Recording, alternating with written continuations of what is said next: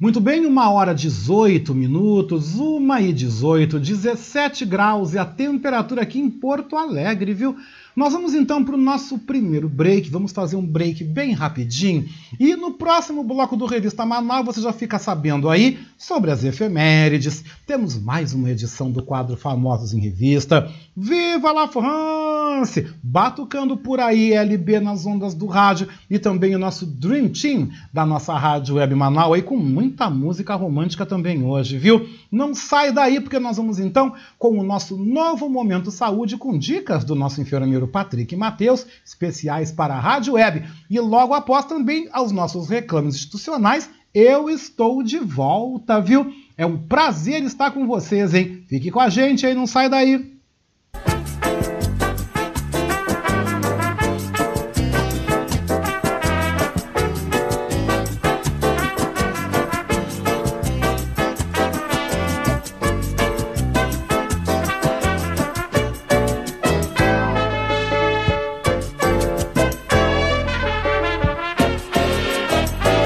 Você está ouvindo Revista Manauá, com Oscar Henrique Cardoso.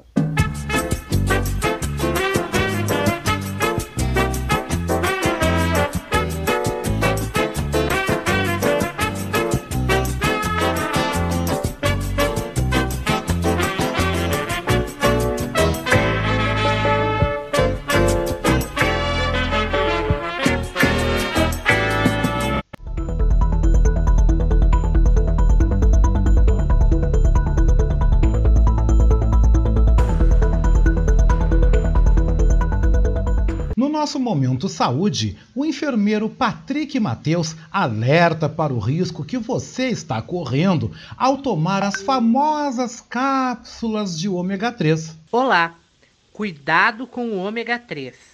Você sabia que o nosso organismo é capaz de sintetizar todos os nutrientes e minerais que ele precisa, menos os ômegas 3 e 6 que são encontrados nos alimentos?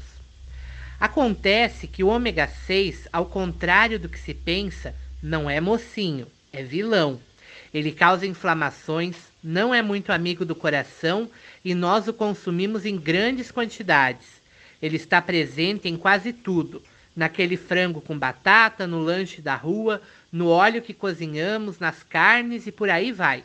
Já o ômega 3, que é benéfico à saúde, porque auxilia no combate aos processos inflamatórios e ajuda na saúde cardiovascular, esse está presente em menor quantidade se comparado ao ômega 6, e isso gera um grande desequilíbrio.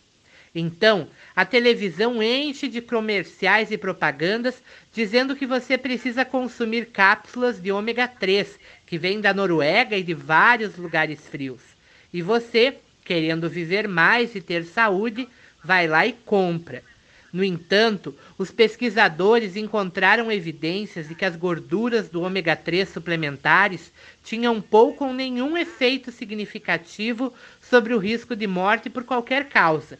Eles também descobriram que tomar o ômega 3, principalmente através de suplementos, provavelmente faz pouca ou nenhuma diferença para o risco de eventos cardiovasculares, eventos de doenças coronariana, acidente vascular cerebral ou irregularidades cardíacas.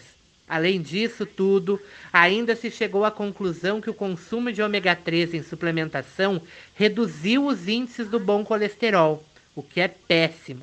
Alguns estudos também apontaram evidências de que quanto maior o consumo de ômega 3, maior o risco de desenvolver diabetes do tipo 2. Há também indícios de que o índice de câncer aumenta, além do fato de muitas espécies de peixe estarem contaminadas com mercúrio. O ômega 3 faz exatamente o oposto do que as pessoas imaginam em muitos casos. Você não sabia disso, não é mesmo? Antes, haviam dados sugerindo que poderia ser benéfico, mas agora a preponderância de provas é de que o óleo de peixe é inútil. Há uma indústria bilionária que basicamente vende às pessoas óleo de peixe e lucra com isso. Então, que tal se nós diminuirmos o consumo de ômega 6, que está presente em animais da terra, frango, porco, carne vermelha, e em óleos vegetais poliinsaturados e aumentar o consumo de ômega 3 natural, presente, por exemplo, na sardinha, no peixe, nas nozes. Precisamos entender que nem tudo que é colocado dentro de cápsulas faz bem à saúde. Comer bem ainda é o melhor remédio. Não se deixe enganar. Eu sou o enfermeiro Patrick Matheus para o Momento Saúde da Rádio Manaus.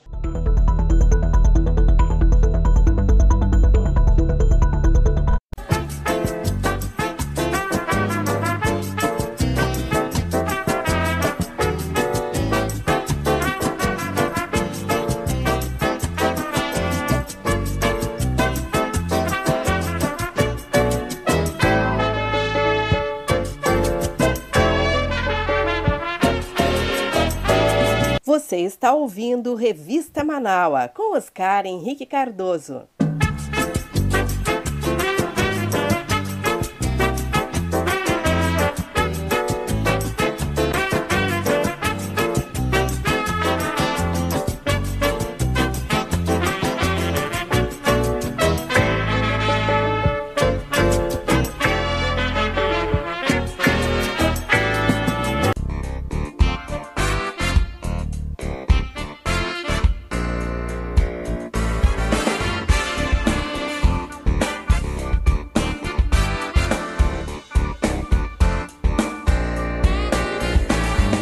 Quero convidar você que está me ouvindo, você internauta que nos acompanha, a ser um amigo da Rádio Web Manaus. Você pode ser nosso amigo e também nosso parceiro no nosso projeto do financiamento coletivo. Acesse manaua.com.br/doe e escolha uma forma para você contribuir para o fortalecimento de um canal de comunicação independente e democrático. Lá você vai encontrar diversas formas de contribuição, como boleto, cartão de crédito e até mesmo depósito em lotéricas ou agências da Caixa Econômica Federal. Sua contribuição é fundamental para aprimorarmos ainda mais a nossa estrutura. Se você desejar saber mais sobre financiamento coletivo, você pode entrar em contato com a nossa colega Marilene Pouman, através do telefone 51 99393 1747. Esta é a Rádio Web Manaus.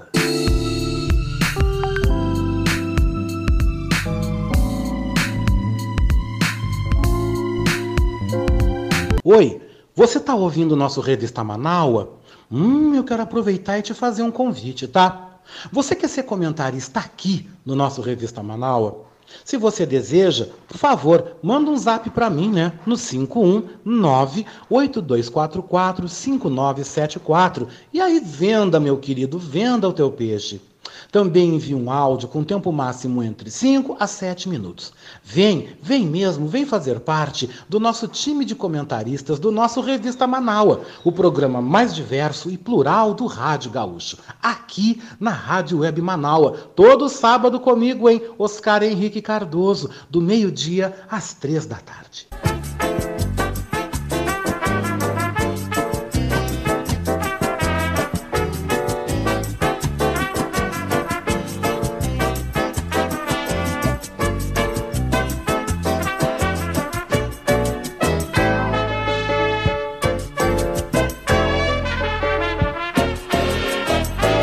Você está ouvindo Revista Manaua, com Oscar Henrique Cardoso.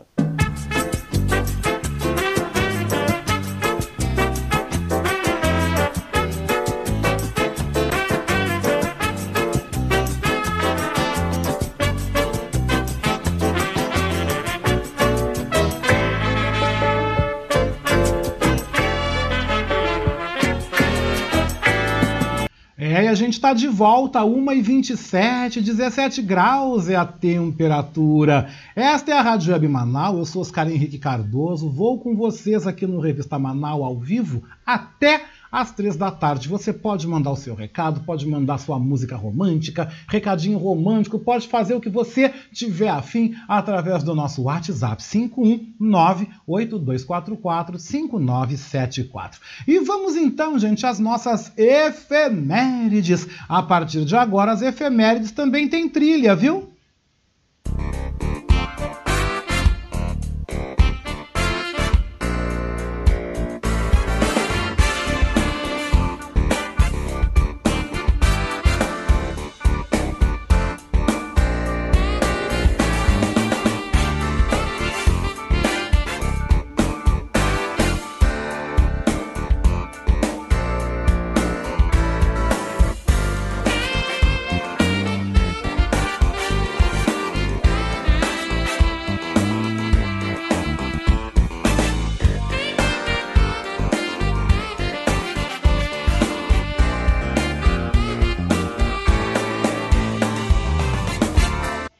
Pois é, gente, 1h29, e hoje, 12 de junho, é o Dia dos Namorados no Brasil e também é o Dia Mundial contra o Trabalho Infantil.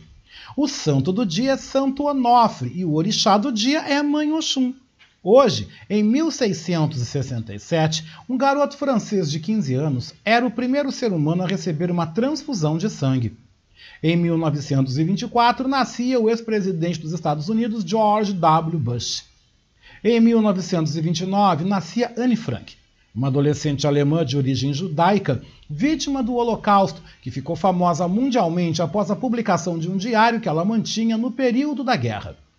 Hoje, em 1964, o líder da África do Sul, Nelson Mandela, era condenado à prisão perpétua. Em 1965, o grupo Rolling Stones lançava a música Satisfaction, um de seus maiores sucessos. Em 1968, alunos invadiam a reitoria da Universidade de São Paulo em protesto contra a ditadura militar. Em 1994, a seleção brasileira de basquete feminino vencia a Rússia por 68-67 e conquistava assim o Campeonato Mundial na Austrália. No ano 2000, o ex-menino de rua, Sandro do Nascimento, assaltou e sequestrou um ônibus no Rio de Janeiro. Foi encurralado pela polícia e acabou morrendo junto com uma refém. No ano de 2001, o palhaço Bozo, interpretado pelo ator Joey de Áurea, se aposentava após 55 anos no ar. Hoje, em 2014, começava a Copa do Mundo FIFA no Brasil. E em 2016, um homem matou 49 pessoas na boate Pulse, conhecida pela comunidade LGBT em Orlando, na Flórida, Estados Unidos. Após ele atirar, ele acabou sendo, então, morto pela polícia. Esses foram, então, os destaques, gente, nas nossas efemérides, né? Destaques das nossas efemérides de hoje. E aí, falando em romantismo, em amor, vamos ouvir, então, essa música que o nosso querido internauta Ricardo Weber Coelho nos manda. Vocês, então, ficam com Over You, com Lane Brody. Vamos ouvir essa música, então. Quero ver se você lembra, tá? Vamos ouvir? Ai, é linda! 1h31, hein? Fica com a gente. Any fool can see that love is blind, and here I am to prove it one more time. Forget about my pride. I didn't mean to catch you by surprise, and I hope that isn't pity in your eyes. I've tried so hard to stay away and keep you off my mind. I know I should, but it's no good, 'cause time goes by and I'm not over you. I'll gladly be a fool in love again. If there's a chance that you might see me, touch me, want me, ever need me, I'm still going crazy over you. I know I'm never getting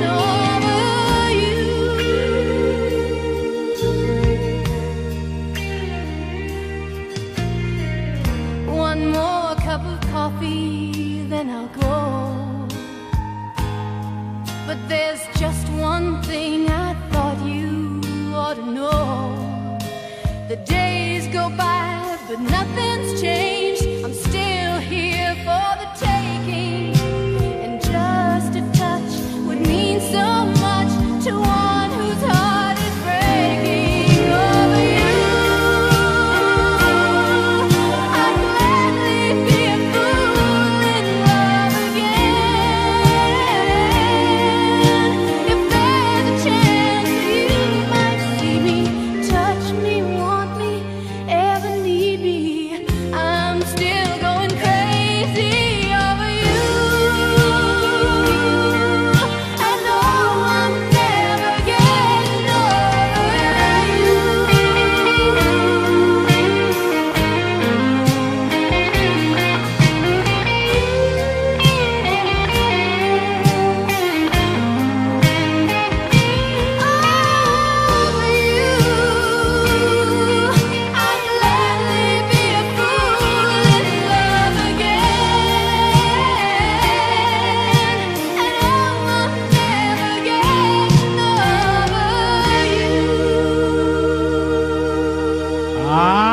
gente, que lindo! Jane Brody com Over You, sucesso romântico daqueles maravilhosos que a gente dançava juntinho na reunião dançante, né? Mas tem Correio do Amor aqui agora, viu? Eu vou ler a mensagem e vou dedicar para esse casal uma música, tá? E a Cristina de Ipanema manda: obrigada, Evandro Ir, pelos 36 anos de namoro e conquistas. Ai, que lindo, gente. Para vocês eu mando, Cristina, Evandoir, esta. Eu mando essa música da Alcione, que eu amo, amo, amo, amo. Enquanto houver saudade, eu nunca te esquecerei.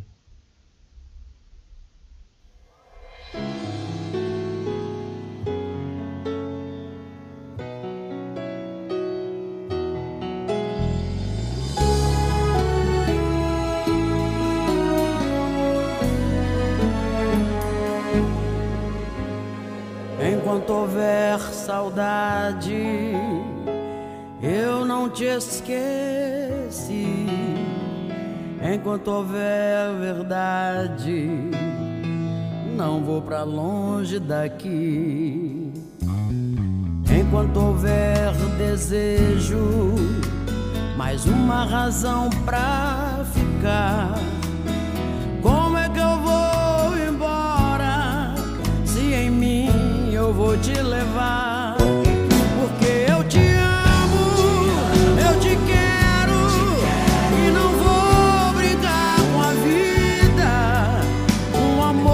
e não vou brigar com a vida. Um amor grande assim, tão perfeito pra mim, nunca mais. Porque eu te amo, eu te adoro, e não tem outra saída. Eu só posso dizer: esse amor por você é demais, é demais.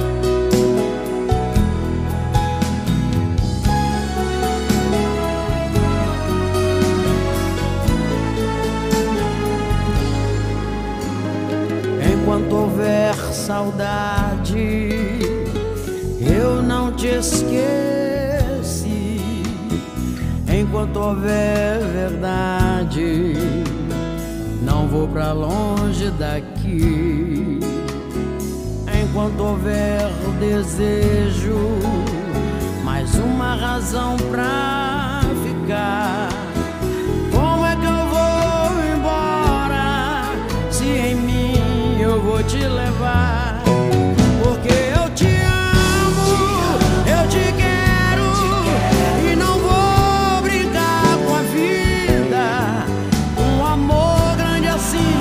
perfeito pra mim, nunca mais. Porque eu te amo, eu te adoro, e não tem outra saída. Eu só posso dizer que esse amor por você é demais.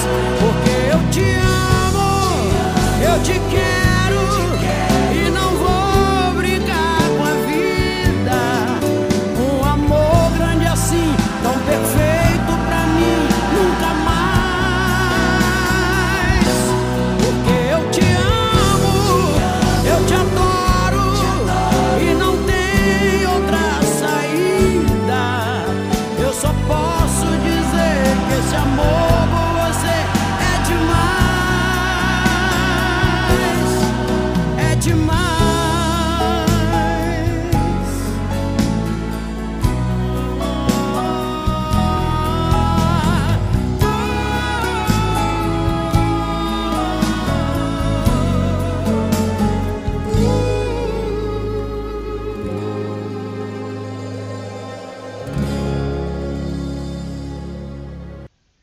aí, que lindo, né, gente? Que lindo, Alcione, enquanto houver saudade, né, gente? Mas vamos continuar com coisas mais lindas aqui, porque os nossos quadros, né, já estão chegando, né, depois das nossas efemérides, da gente também ouvir essa música aí especial.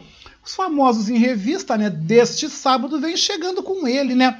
Ricardo Weber Coelho nos traz como destaques a ostentação das férias do ator Caio Castro na Turquia. E olha, ele fez uma refeição lá e pagou caríssimo para comer um filé banhado a ouro. E também vamos conferir, gente, as informações que ele traz sobre os barracos da família do campeão Gabriel Medina. Dessa vez, a mãe do Gabriel Medina resolveu processar a nora. Gente, é muita coisa, né? É babado, é treta, é confusão, é bololô. Tá aqui no nosso Famosos em Revista, tá aqui no Revista Manauá. Contigo aí, Ricardo.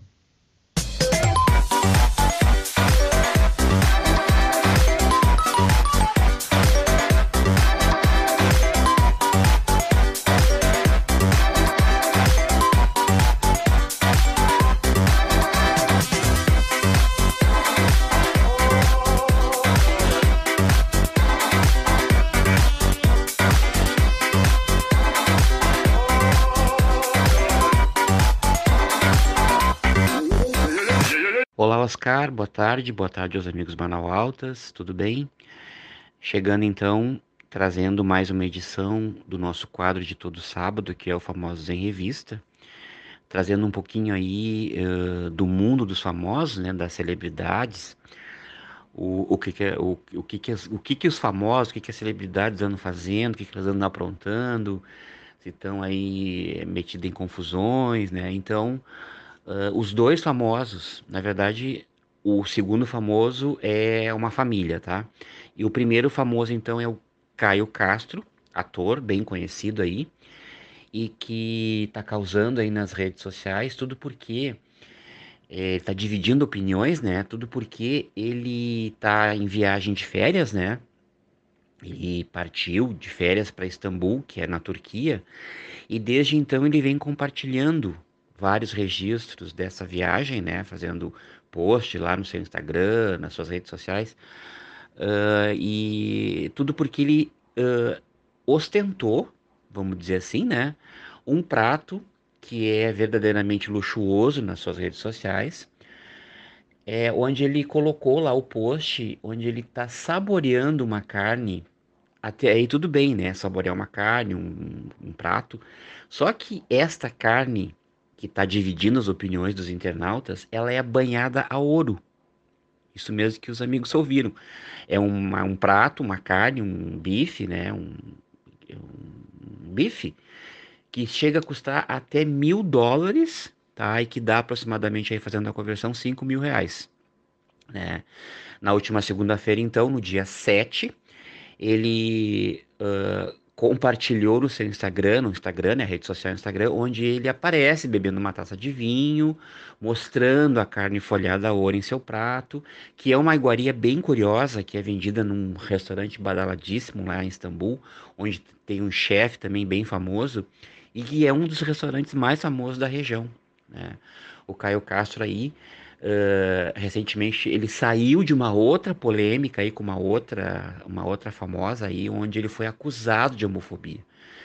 Então, assim, uma polêmica, uma só não é pouca para o Caio Castro. Então ele tem que estar sempre, digamos assim, uma polêmica atrás da outra, né, para de repente se manter na mídia, sei lá. Então ele foi aí saborear um prato que custa $1.000, né, lá em Istambul, na Turquia, e as pessoas estão dizendo assim que ele não precisava ostentar, que era só saborear a carne, né, e um outro internauta, por outro lado, um outro internauta disse que ele não, uma hora ele poderia estar por cima, dando um conselho, né, que ele ia ser mais humilde, que ele poderia estar por cima, daqui a pouco ele poderia estar por baixo. É, então tá aí. E o outro destaque é uma família, né, que tem ali no Felipe Medina, que é o campeão mundial de surf. A família toda se meteu em confusão, né, tanto é que fizeram uma brincadeira na internet de que se o Caso de Família, que é um programa bem conhecido aqui nosso, né, que se eles fossem expor os seus problemas, seria assim, ó, seria um caso bem interessante, porque a família Medina novamente entra em confusão, entra em rota de colisão, Tudo porque a mãe do Gabriel Medina, que é irmão, claro, né, do Felipe Medina, ela está processando a mulher do seu filho, né? A Bruna Medina é casada com o seu filho, Felipe Medina, né? E está movendo um processo aí por danos morais no valor de 100 mil reais. Né? O recurso ele começou há pouco mais de um mês, em que o juiz compreendeu que o desentendimento entre as duas, né? Nora e sogra, que a gente sabe que muitas vezes não se dão, né? Na maioria das vezes a nora não se dá com a sogra e vice-versa, né? Necessitava de uma audiência para conciliação, né? A Bruna ela não possui advogado e ela se manifestou através dos stories, né, que as medidas cabíveis já estão sendo tomadas, né? Então a mãe aí do Felipe Medina, que é, aliás, a mãe do Gabriel Medina, que é irmão do Felipe Medina, campeão de surf, está processando a nora e pedindo aí essa quantia, né? Porque em abril desse ano o casal foi expulso da casa após uma briga com os sogros, né? E a Bruna teria usado as redes sociais para relatar o caso. Ela expôs, vamos dizer assim, a família, no qual a mãe, Simone, se sentiu ofendida e decidiu mover o processo contra ela, né? Então é aquela história, né? Diz lá o que quer, mas de repente não está preparada para ouvir o que não quer e, de repente, nem enfrentar um processo, né? Que é o que a mãe dos irmãos ali, Medina, está fazendo. Tá? Então, os destaques do nosso famoso Em Revista são esses, desse sábado, né? Trazendo um pouquinho aí os auês, né? As tretas, as confusões nas quais os famosos se metem, né? E causam polêmica e brigam, assim, resumindo, né, são gente como a gente, tá? Então é isso, eu agradeço então por mais uma oportunidade, desejando um bom fim de semana a todos, um grande abraço e até o próximo sábado. Até o próximo sábado, querido. Olha, eu vou dizer uma coisa, quem não gosta de um barraco, de uma fofoca? Eu gosto, eu não faço, eu sou chique, mas que eu gosto de ver um barraco de gente famosa, eu adoro. Mas, gente, barracos e barracos vivendo, né? Vamos lá, porque agora quem chega é o professor Maurício Gomes, em mais uma edição do quadro Viva la France. E hoje ele apresenta este grande nome da canção francesa. Ela nasceu na Grécia, mas tem uma história incrível com a França. Eu estou falando de Nana Mouskouri, aqui em nosso programa. É o Viva la France no ar.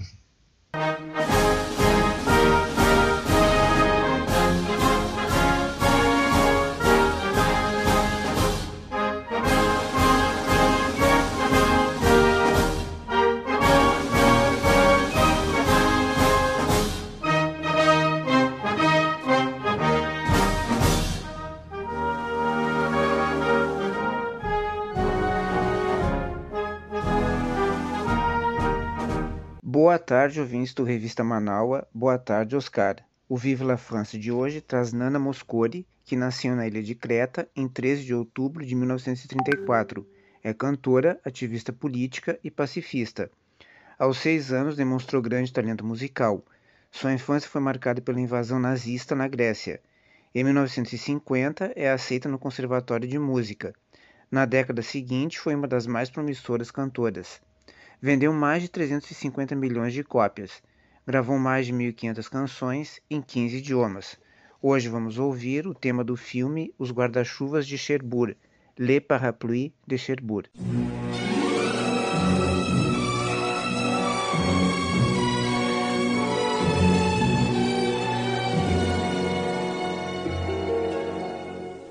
Depuis quelques jours, je vis dans le silence les 4 murs de mon amour.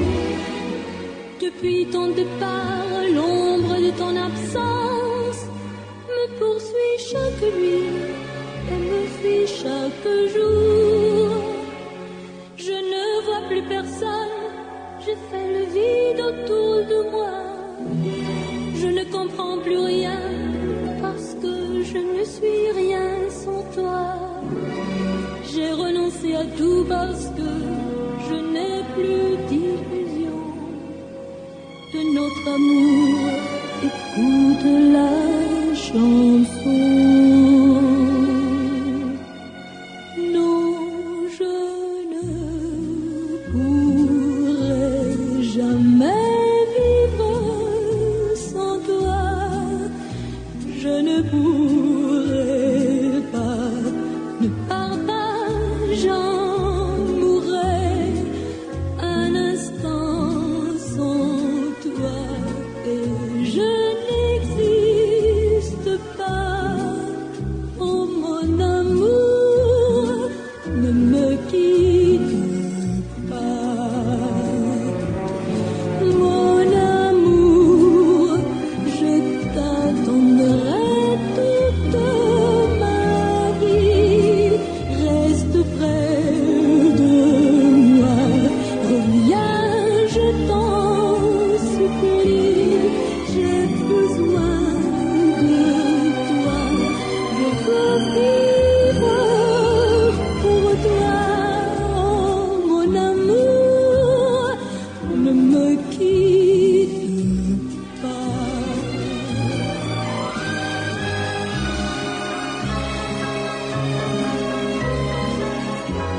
Ils se sont séparés sur le quai d'une gare. Ils se sont éloignés dans un dernier regard.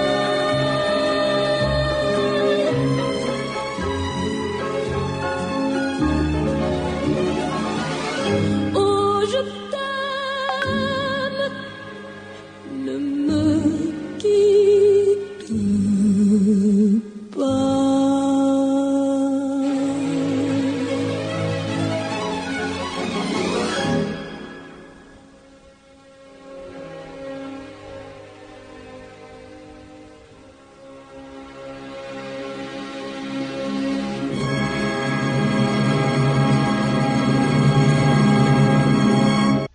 Que lindo, gente, que lindo, 1h51, 1h51. E a gente sai da França e volta para o Brasil, porque o samba pede passagem agora no nosso Revista Manauá, com mais uma edição do quadro Batucando Por Aí.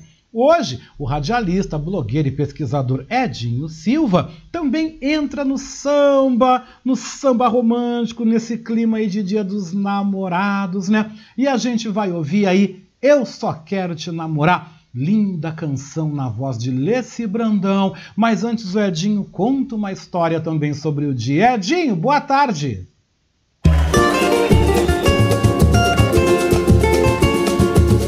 Batucando por aí. As batucadas dos nossos tantãs. Boa tarde, Oscar Henrique. Boa tarde, amigos e amigas ouvintes do programa Revista Manauá. É Edinho Silva, retornando nesse dia 12 de junho, Dia dos Namorados. É... Daí fazendo uma rápida pesquisa e descobri algumas coisas interessantes. Por exemplo, mundialmente, esta data é comemorada em fevereiro, dia de São Valentim. Mas aqui no Brasil, na conta e por iniciativa do publicitário João Dória, este nome é familiar aos nossos ouvidos, né? Que em 1949 criou esta data, para que pudéssemos ampliar, não pudéssemos, na verdade, né, para quem utilizasse, pudesse utilizar os mercados, né, o comércio, as lojas, para poder presentear os seus amores, seus namorados e namoradas. Pois é, João Dória, nome familiar, pai do candidato a presidente e governador de São Paulo, né, atual governador de São Paulo, pois foi dele a ideia de criar o 12 de junho para o Dia dos Namorados. Mas por conta disso, em nome ao respeito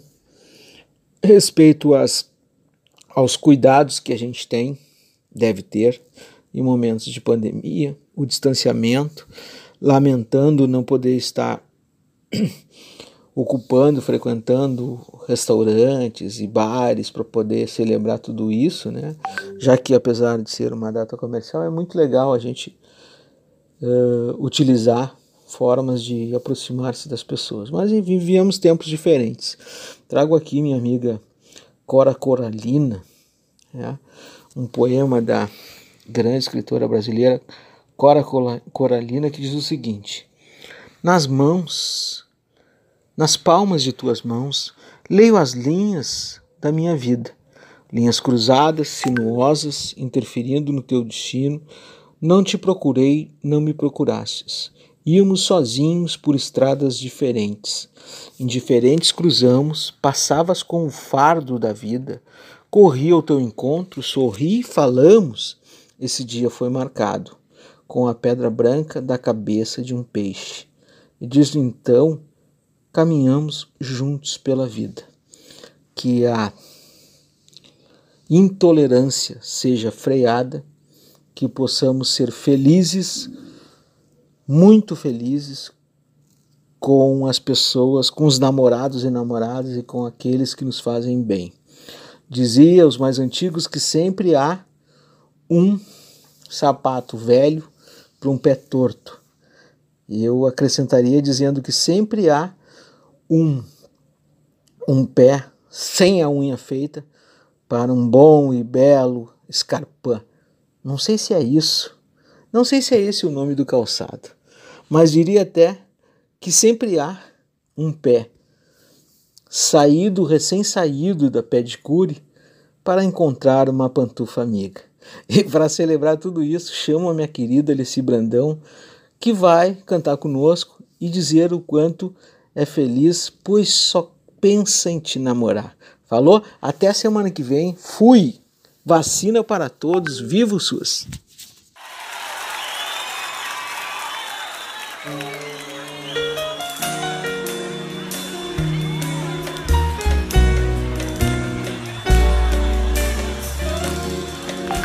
No dia dos namorados, juntar uns trocados pro nosso jantar, mostrar minha simpatia quando pra família me apresentar. A bela caligrafia, a fotografia pra te dedicar. Não pense que ser antigo, mas um jeito amigo da gente se amar. Eu só quero te namorar. Deixa eu te abraçar, deixa eu te beijar. Não sei o que você vai pensar, mas só quero te namorar. Eu só quero te namorar. Deixa eu te abraçar, deixa eu te beijar. Não sei o que você vai pensar, mas só quero te namorar. Marcar encontro na praça e fazer pirraça quando se zangar. Mandar um cartão florido fazendo um pedido pra desculpar. Sentar no sofá da sala com um saco de balas pra gente chupar. Não pense que isso é loucura, mas minha ternura pra te conquistar. Eu só quero te namorar. Deixa eu te abraçar, deixa eu te beijar. Não sei o que você vai pensar, mas só quero te namorar. Eu só quero te namorar. Deixa eu te abraçar, deixa eu te beijar. Não sei o que você vai pensar, mas só quero te namorar. No dia dos namorados, juntar uns trocados pro nosso jantar, mostrar minha simpatia quando pra família me apresentar. A bela caligrafia, a fotografia pra te dedicar. Não pense que isso é antigo, mas um jeito amigo da gente se amar. Eu só quero te namorar. Deixa eu te abraçar, deixa eu te beijar. Não sei o que você vai pensar, mas só quero te namorar. Eu só quero te namorar. Deixa eu te abraçar.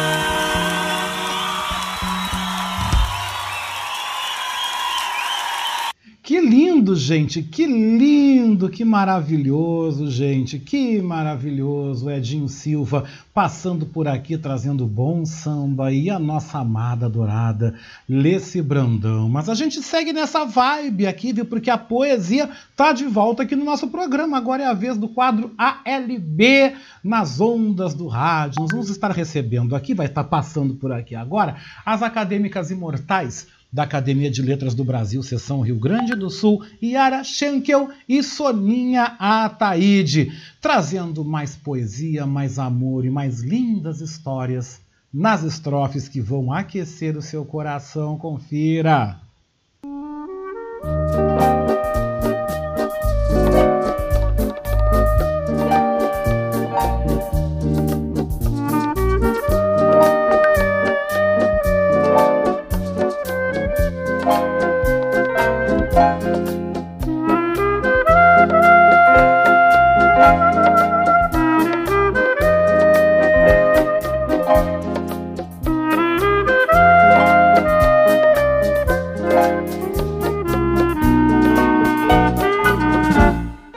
Yara Schenkel, ALBRS, cadeira 40, Clarice Lispector. Poesia. Poesia, forte como um cipreste, suave e celeste. Pensamento nu, desvenda segredos, verdades e mentiras. Somente o poema, sem estratagema, poesia exala. Lança cores, espalha amores, dá vida à esperança. Queridos ouvintes, meu nome é Soninha Ataíde, sou acadêmica da Academia de Letras do Brasil, seção do Rio Grande do Sul. Ocupo a cadeira número 64, cujo patrono é Rubem Braga. Vou ler agora uma crônica cujo título é O que Importa. Como término da crônica está inserido o poema Velha Amiga. O que importa não é o tamanho. Talvez até nos cause surpresa, admiração, e expresse alguma beleza. O que importa é se a emoção, o nosso sentir, foi tocado pela lembrança de algum momento em que aquela imagem fez parte de alguma cena em que éramos partícipes. Uma superlua é uma lua grande, que é admirada pela sua beleza por olhos humanos. Aquela lua, porém, que se deitou junto ao casal, iluminando momentos cálidos, esta, sim, é a que importa, pois deixou um legado inesquecível de emoções.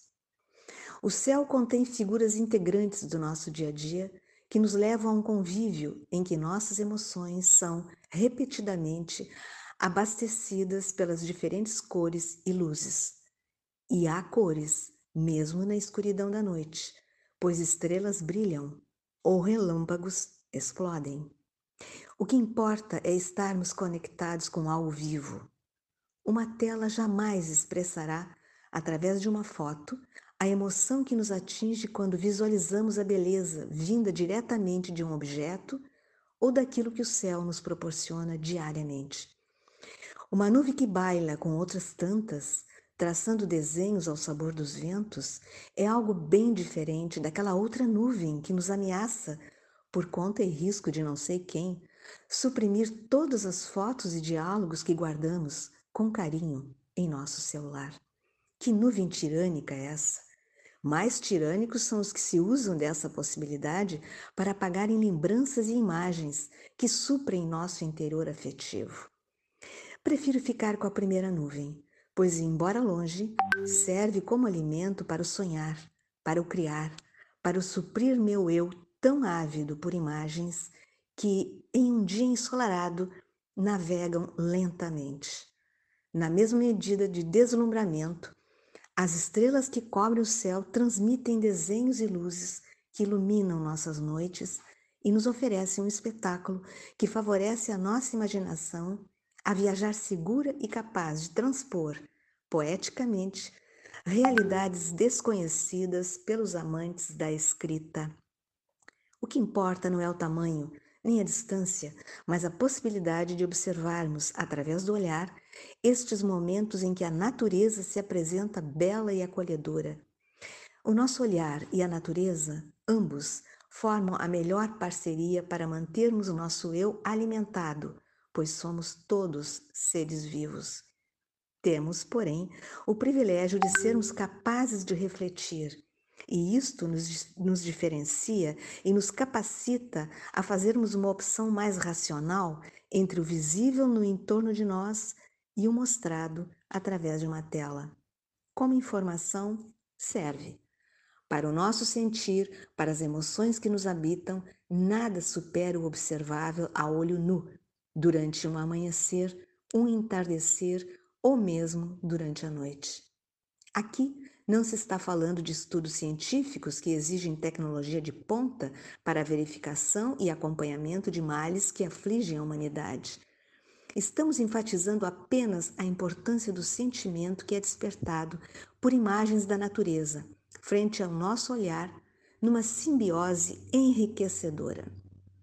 Portanto, o que importa é que continuemos preservando a natureza que nos cerca mais proximamente, bem como aquela outra, bem mais distante, não menos importante, que nos ilumina, nos aquece, nos comove pela beleza oferecida diariamente. E isso não tem preço, porque abastece o eu interior, contribuindo para o nosso equilíbrio físico, mental e emocional. A criação literária vê-se contemplada através do fazer literário dos escritores e, em especial, dos poetas que encontram na imaginação terreno fértil para suas produções. Não nos esqueçamos, porém, de que todos desfrutam desses momentos de descontração que propiciam encontros, afagos e parcerias. E a lua? Não precisa ser uma superlua para fazer sucesso. Basta existir, continuar nos oferecendo sua luz e sendo portadora de belas lembranças. Isso é o que importa. O poema Velha Amiga, que segue, confirma sua importância como parceira em momentos alegres e tristes. Velha amiga, redonda e faceira, teus redondos olhos me fitam, e meus olhos infantis veem em ti uma orquestra completinha que toca. Que tal uma polca? Na varanda, debruças teu olhar. Mistura-te com sonatas e fugas. Sonhando com futuros amores, vejo-te, toda branca, atenta, confidente, revirando os olhinhos, toda sonhos. Ao som de um tango, roubam-me um beijo.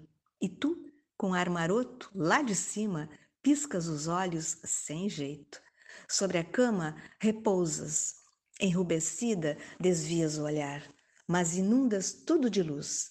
Eu, nua, deito com ele e contigo. Ó, meu amor antigo, por entre grades vislumbro-te um dia, escorre de ti uma lágrima. Eu, encarcerada, busco em ti aquele olhar antigo, não mais o encontro, sou outra. Mas tu reconheces em mim, estou certa, aquele meu olhar primeiro, embaçado já, e choro como tu. Testemunha silente, presente, entendes meus ais. Da janela onde me debruço com saudades, sinto tua presença eterna, a embalar meus já poucos sonhos, que voam, voam como a nuvem que te cobre agora, passageira como eu, carente de tua eternidade. Pois não é que de novo, mais um piscar percebo? É que, diante de tão antiga amizade, saúdas nossa cumplicidade. Ah, que lindo, gente! Que loucura, que loucura! Olha, mais uma vez, meu agradecimento, meu muito obrigado aos acadêmicos, aos imortais da Academia de Letras do Brasil, Seção Rio Grande do Sul, por esse espaço, por essa parceria. Na segunda-feira, após as 11 da manhã, gente, após as 11 da manhã, nós voltamos então aí reprisando esse espaço, esse momento tão bacana da ALB nas ondas do rádio. A ALB nas ondas do rádio sempre em duas edições, em dois momentos, né? Inédito nos sábados, no Revista Manauá, após a 1h30, por entre 15 para as 2 da tarde, e também na segunda-feira no programa Voz da Resistência, né, um momento cultural, aí após as 11 da manhã, 11h10 mais ou menos por aí, a gente tem o prazer de estar aí divulgando novamente a presença dos nossos acadêmicos, dos nossos imortais. 2h10, eu tô cheio de recado aqui atrasado, deixa eu mandar o meu beijo com gosto de coco para minha querida colega, minha amiga Rosane Ville, do programa Alma Sonora, gente, Alma Sonora, toda segunda-feira aqui na Rádio Web Manaus, aquela playlist maravilhosa, aquela pesquisa, aquela resenha, muita música e muita cultura também, das 7 às 9 da noite, toda segunda-feira. Deixa eu mandar meu beijo também para minha querida colega também aqui, a Vera Lúcia Santos, né, a Bombom, que está nos ouvindo agora, que acabou de chegar, de um momento lindo de entrega de cestas básicas do seu grupo, né, Paladinos de Jesus, lá de Guaíba. Que lindo, que momento abençoado, viu? Deixa eu mandar os beijocos também aqui pro Valque Santos, lá em Recife, Patrícia Brito, aqui em Porto Alegre, Cristina Martelete, em Alvorada, Maria Luci Cardoso Leite, Canoas, Maria Genesi Silveira, Caxias do Sul, para Maria do Carmo Carneiro, Cláudia Regina da Silva, e também para o meu querido Zé Augusto, professor Zé Augusto, aqui de Petrópolis, e que manda aqui uma sugestão, e é claro que o nosso internauta aqui tem prioridade, né, Zé? Ele manda, então, aí como sugestão para que a gente ouça Dalva de Oliveira. Olha que legal, uma grande cantora do rádio. Vamos ouvir? Que lindo, né, gente? Dalva de Oliveira. O que será? Você está no Revista Manaus, hein?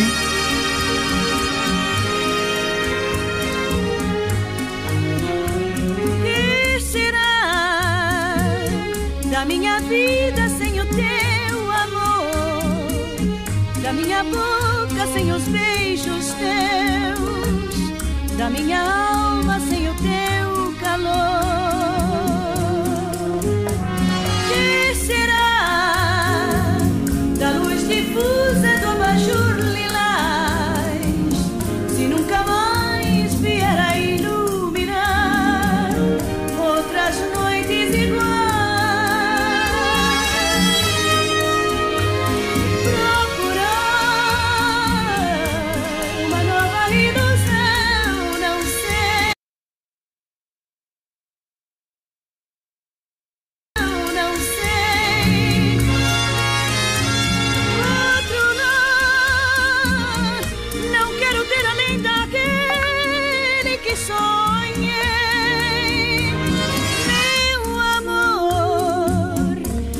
Seria mais feliz que eu se tu voltasses a gostar de mim, se o teu carinho se juntasse ao meu.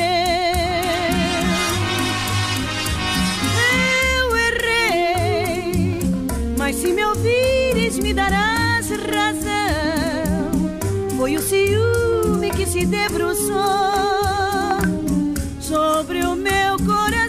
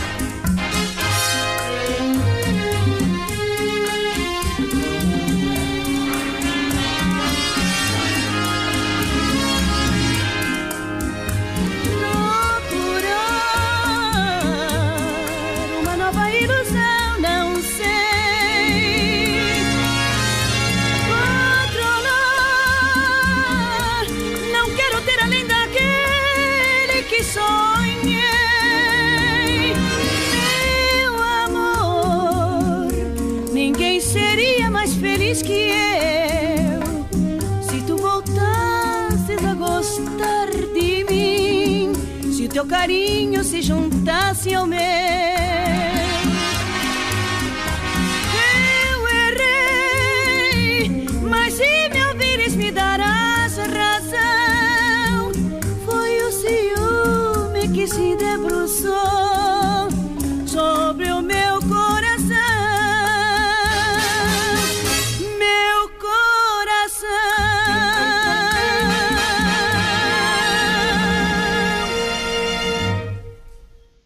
Que lindo, né, gente? Dalva de Oliveira, rainha do rádio. Meu abraço, meu beijoco, né?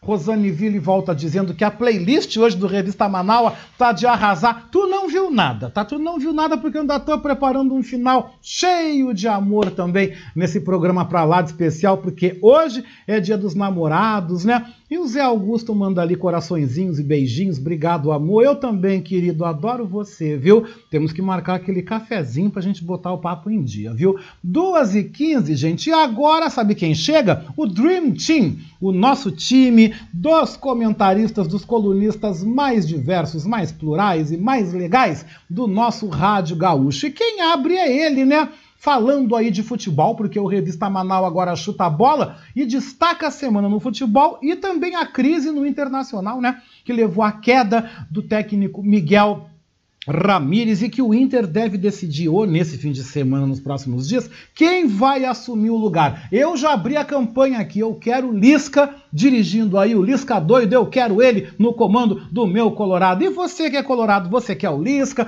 Quem é o nome que você aí deseja ver comandando esse time que pulsa no nosso coração, no coração dos gaúchos, né? Esses e outros destaques da semana no futebol chegam agora com ele, com Denilson Flores. Boa tarde!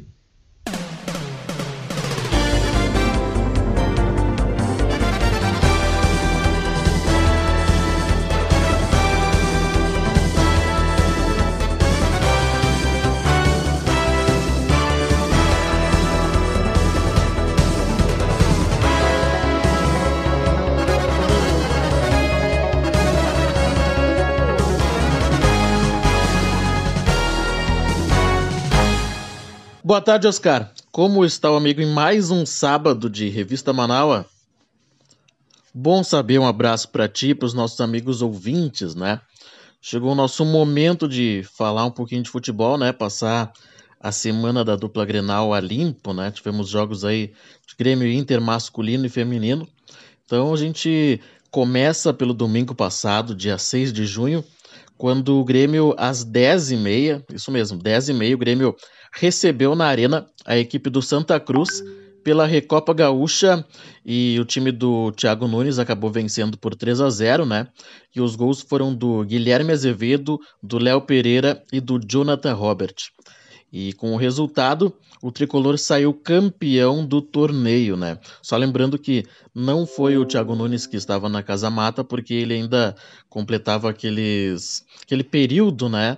Que todo jogador, todas as pessoas, na verdade, que testam positivo para a Covid tem que aguardar. Então, o Thiago Nunes não estava por causa disso, porque tinha dado positivo para a Covid. Ainda no domingo, né? Mas às 15h foi a vez do Inter e do Grêmio feminino irem a campo pelo Brasileirão A1, né? Lembrando que tem o Brasileirão feminino A1, A2, né? Então, pelo Brasileirão feminino A1, as gurias coloradas enfrentaram o São José de São Paulo em São José dos Campos e venceram por 2-1, né? Os gols foram da Milena e da Fabiana para o Inter e a Cirlaine para a equipe paulista. Então as gurias coloradas venceram por 2-1. Já as gurias gremistas, né, enfrentaram a Ferroviária em Jaú, né, jogo também São Paulo, né, e também venceram por 2-1, né, casualidade aí, as duas equipes vencendo pelo mesmo placar. E os gols da partida foram da Rafaela e da Maiara, né, para a equipe gaúcha, para o Grêmio, enquanto a Luana fez o único gol do time da casa. Então as gurias gremistas também venceram na competição, venceram também por 2-1.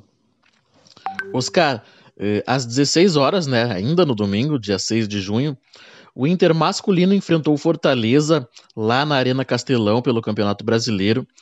E, meu amigo, olha só, o Colorado teve uma atuação de deixar o torcedor mordido. Isso porque o time do Miguel Ángel Ramírez, né, teve, assim, uma péssima atuação, né? Foi bem complicado.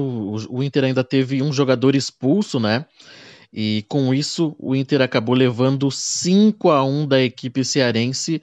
E aí esse resultado, mais as más partidas, deixaram a comissão técnica do Inter pressionada. Agora, do domingo, né, pulamos para quinta-feira, dia 10 de junho, quando a dupla Grenal atuou pela Copa do Brasil, tá? Pela Copa do Brasil, pela terceira fase. O Grêmio jogou contra o Brasiliense, né, lá na Boca do Jacaré, e mesmo tendo apresentado um futebol bem ruim, ficou no empate, né, segurou o 0-0 e assim conquistou a classificação por ter vencido a primeira partida na Arena por 2-0. Então o Grêmio conseguiu a classificação na Copa do Brasil. Já o Inter, ele tinha vencido a primeira partida por 1-0, né? Então ele recebeu a equipe do Vitória e acabou perdendo por 3-1. O Colorado do até então treinador Miguel Ángel Ramírez, né, teve uma atuação sofrível no jogo, teve mais uma vez um jogador expulso num momento muito importante do jogo, e aí no final o Inter teve mais um jogador expulso, mas aí já estava meio que liquidado a partida. E com o resultado, né, de 3-1, a equipe baiana alcançou a classificação na Copa do Brasil, o que instaurou aí uma crise, né, no Inter. E, Oscar, eu falei até então treinador, né, porque na tarde de ontem, Miguel Ángel Ramírez foi demitido pela direção colorada por conta dos maus resultados e do pouco futebol apresentado nesse curto período de trabalho. Ele começou muito bem, né, com vitórias consistentes, placares goleadas, né, o Inter vencia por goleadas, mas daqui a pouco o Inter subiu no telhado e não conseguiu apresentar um melhor futebol e não conseguiu evoluir, até perdeu grandes oportunidades, né, até contra o Vitória também, mas o Inter acabou parando de evoluir e até teve uma certa... digamos assim, involução, não sei se essa palavra existe bem, mas o Inter estacionou e recuou, né? Não teve mais boas apresentações e jogadores que eram tidos como principais, né, peças fundamentais do elenco acabaram caindo de produção também. Então foi isso.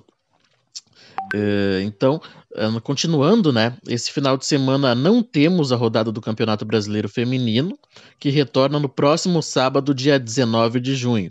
E agora sim, Oscar, para a gente finalizar o nosso momento, né, aqui do futebol, amanhã temos os times masculinos da dupla Grenal pelo Campeonato Brasileiro. O Grêmio do Thiago Nunes vai receber aqui na Arena o Atlético Paranaense às 16 horas, a tendência, né, é que o Grêmio utilize uma equipe titular, né, já que muitos voltaram da Covid, né, os principais jogadores como Ferreirinha, Rafinha, Diego Souza, né, que tinham testado positivo e voltaram na semana, provavelmente eles iniciem como titular. Já o Inter, né, vai enfrentar o Bahia lá no estádio Pituaçu, o jogo é às 20h30, o Inter aí vai contar com o Osmar Loss, né, como técnico interino, né, já que o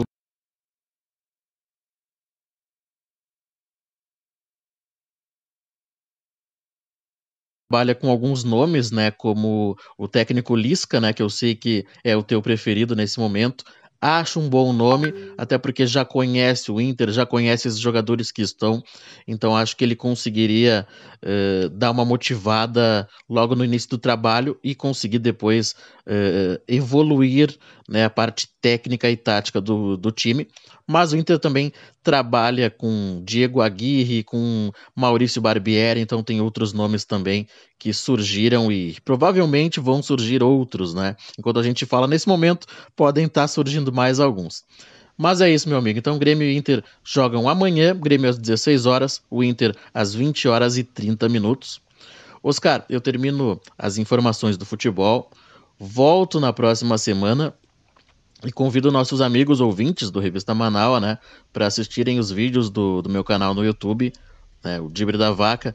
Peço para a galera se inscreverem, compartilharem com os amigos, é muito importante para nós, né, nos ajuda a divulgar o nosso trabalho e crescer, né, que esse é o nosso grande objetivo.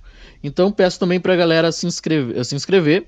Peço para a galera nos seguirem no Instagram, no Spotify e no Facebook pelo @ O Dibre da Vaca ou por Dibre da Vaca. Meu amigo, eu fico por aqui. Abraços, né, para ti, para nossa audiência e até o próximo sábado.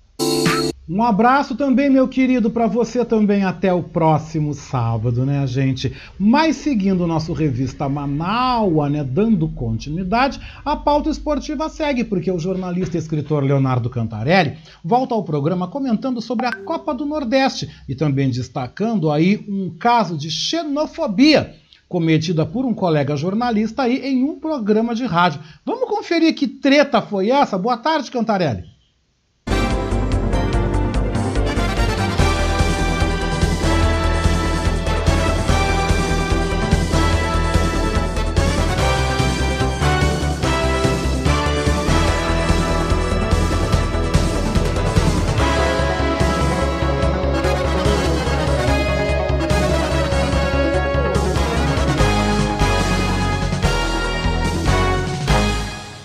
Olá, amigos da Revista Manauá, tudo bem? Que semana agitada tivemos novamente, vários assuntos. Entretanto, meu foco vai ser no quesito bola e campo respondendo xenofobia de jornalista. Bom, vamos lá. No início dessa semana, um famoso programa de rádio estava debatendo o bom início de Brasileirão dos clubes nordestinos, onde Fortaleza venceu seus dois jogos contra o Atlético Mineiro e Internacional. O Colorado, aliás, que perdeu por 5-1. Teve o Bahia vencendo o Santos na estreia também. Um jornalista mostrou menosprezo pelo mérito dessas equipes e afirmou que os clubes nordestinos eram tudo uns lixos, que a Copa Nordeste era um lixo. Desprezou por pura xenofobia. Quem já morou no estado de São Paulo sabe muito bem o preconceito que existe perante os nordestinos e que esse tipo de fala há, de forma embutida, uma xenofobia. Entretanto, bastou passar alguns dias para vir a Copa do Brasil. Na quarta-feira, tivemos o CRB de Alagoas eliminando o Palmeiras na capital paulista. Tivemos a Juazeirense da Bahia eliminando o Cruzeiro. E o ABC em Natal passando por cima da Chapecoense. Na quinta-feira, foi a vez do Vitória no Beira-Rio, venceu o Inter por 3-1. Menciono ainda o triunfo do 4 de julho do Piauí perante o São Paulo por 3-2 na semana passada. Embora os piauienses perderam na volta para o tricolor e foram eliminados, a vitória na ida foi muito importante e significante para um clube simples. Achei legal que o Campo e Bola deu a resposta ao jornalista. Não precisou nota de repúdio nem ofensa em seu perfil social. Os clubes nordestinos mostraram que não são lixos, deixando as principais equipes do Sul e Sudeste de fora das oitavas de final da Copa do Brasil. Agora, quem sabe ele olhe melhor para o futebol que acontece no Nordeste e a melhoria dessas equipes. Por fim, pode parecer óbvio, mas em um país onde ainda insistimos demais em estaduais insossos, a Copa do Nordeste mostrou uma boa alternativa como torneio de início de temporada. Os principais clubes se enfrentam logo de cara, e há jogos com torcidas de massas e um nível técnico muito melhor do que ficar nos semi-mortos estaduais. Isto certamente tem feito muito bem para a estrutura dos clubes de lá. Bom, ficamos por aqui e espero vocês na próxima semana. Um abraço. Um abraço para você também, viu, Cantarelli? Muito obrigado pela tua presença aqui. Segunda-feira, no programa Voz da Resistência, Leonardo Cantarelli volta para que a gente possa comentar aí a rodada do futebol no fim de semana. Também o primeiro jogo do Brasil contra a Venezuela e na Copa América, né? E vamos falar também um pouco sobre futebol, né? Começando a semana aí falando de esporte. Então, segunda-feira a gente tem um encontro marcado com o Cantarelli aqui no programa Voz da Resistência, às 11 da manhã, né? Tem também o comentário da nossa economista, nossa coach financeira, Patrícia Nazi Santos, que ela vem na edição de hoje do Revista Manauá, trazendo 7 dicas para que você organize as suas finanças. Eu quero saber dessas dicas, tenho certeza que você também. Boa tarde, Patrícia.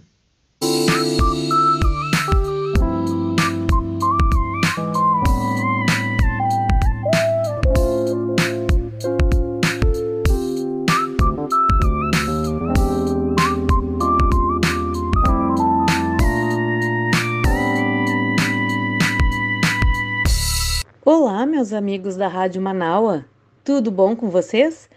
Meu amigo Oscar, tudo bem? Aqui quem fala é Patrícia Santos, consultora de pequenos negócios, educadora financeira, professora e coach. Hoje eu quero trazer uma oportunidade de organização. Oportunidade da organização das finanças. É, Quem aqui não se identifica com a situação assim? A vida está me atropelando. Cada vez mais são mais contas, cada vez mais compromissos. Eu não sei como que eu vou pagar tanto boleto, né? É verdade. Isso não acontece só na casa de vocês. Aqui em casa também. Chegam boletos, chegam compromissos. Vou, então, sugerir 7 pontos para a organização financeira. Mas antes, quero lembrar que tem uma conta do programa no Spotify. Isso mesmo, Revista Manauá Fala Oscar. Querem olhar, querem rever todos os comentários, todos os programas? O pessoal pode ir no Spotify e acessar o podcast do programa, Revista Manauá Fala Oscar TV. Aí vão ter acesso a todo o conteúdo. Ou então pode pedir para o Oscar, contatando pelo WhatsApp 051 99844 5974. Vamos seguir então. Quero comentar com vocês 7 pontos para uma organização financeira básica, tá? Primeira coisa, saiba o quanto você ganha, saiba os descontos que tem e os seus bônus. Segunda questão, conheça suas contas, saiba quais as datas de validade, saiba os valores e se programe para as variações que vêm da conta de luz, enfim, para uma chamada extra de condomínio, né? Isso daí pode acontecer.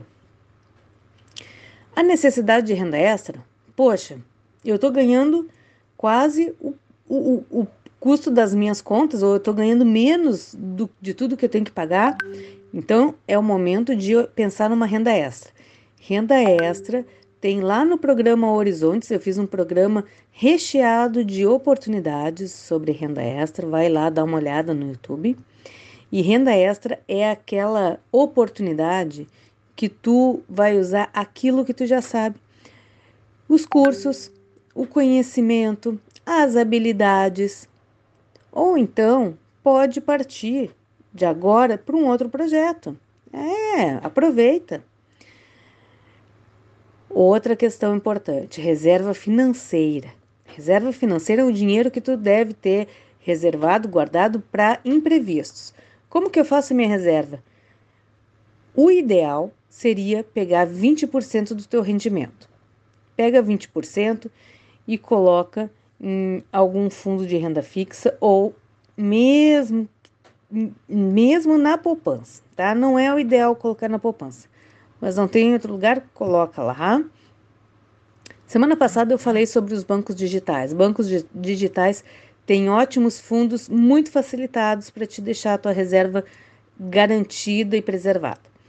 O ideal de uma reserva financeira é 20% do teu rendimento. Não pode tirar 20%, tira menos, mas seja persistente. Todo mês tira aquele mesmo valor antes de pagar as contas, antes de pegar o dinheiro, antes de gastar, certo? Recebeu o teu rendimento, já reserva aquele valor para tua reserva financeira, que é um dinheiro que tu não vai mexer, vai ficar lá, certo? Para imprevistos. Reserva planejada. Olha só, final do ano tem IPTU, final do ano tem IPVA, tem matrícula, tem uma série de compromissos numa questão de 2, 3 meses. Tem as férias também. Numa questão de 2, 3 meses, tem gastos que tu não fez o ano inteiro. Então, vamos pensar assim, olha, lá em dezembro, o 13º não chega a ser suficiente, tu precisa de mais 3, 4 salários. Então, faz assim, o que tu vai gastar lá em dezembro? É IPTU, é IPVA, barará, férias, barará. Faz um pacotinho. Isso tudo pode chegar a uns 5 mil, a uns 8 mil, a uns 10 mil. Então, esses 5 mil tu divide ao longo dos 12 meses do ano. 5 mil... dividido por 10, R$500. Como que tu vai guardar R$500 se tu não consegue fazer uma reserva de emergência? Vai para renda extra. Puxa esses R$500 da renda extra e guarde isso daí para no final do ano tu conseguir honrar com os teus compromissos, não ficar apertado, não te desesperar. Outra coisa importante, leia sobre finanças. Não precisa ser expert, só ter conhecimento. E, por fim, depois que tu tiver a tua reserva, tiver o teu planejamento organizado, vá fazer investimentos com teu dinheiro. Teu dinheiro vai trabalhar para ti, fantástico isso. Mais informações, mais dicas, mais conteúdo vai ter na próxima edição da Revista Manauá. Eu vou ter uma matéria lá, vai lá conferir. Meus queridos, me sigam lá no Instagram, patriciasandes_planeja, ou mande suas perguntas aqui para o programa, para o Fala Oscar TV. E nos vemos na próxima semana. Ótima semana a todos! Claro, com certeza, Patrícia, que dicas maravilhosas. E, gente, se você não conseguiu acompanhar, se você não ouviu essa dica agora, segunda-feira já volto avisando que às 11 da manhã nós temos também Patrícia Sandes com a gente no programa Voz da Resistência, tá? Então já sabem, né? Segunda-feira tem Léo Cantarelli, Patrícia Nazi Sandes e também aí os poetas encerrando o programa com muita cultura no espaço da ALB, nas ondas do rádio. 2h36, gente, quem chega agora também no nosso programa é o jornalista, professor universitário, palestrante, secretário lá do município de Joaçaba, em Santa Catarina, o gaúcho Gustavo Deon, que nos fala no seu comentário sobre metas e sonhos. Você sabe diferenciar o que é uma coisa e o que é outra? Ouça!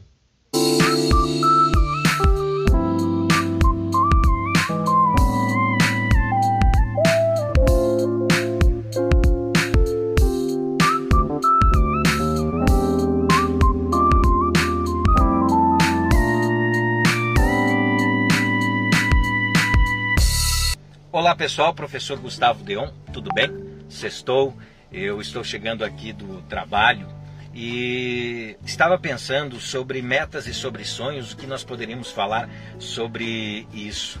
E é muito importante que nós saibamos que meta existe uma data que vai ser definida para que seja realizada. Sonho são apenas ideias que vêm na nossa cabeça. É importante saber que tudo parte de um sonho. Por exemplo, quero iniciar um curso de inglês. Isso pode ser um sonho. Ele se torna meta quando eu coloco o prazo.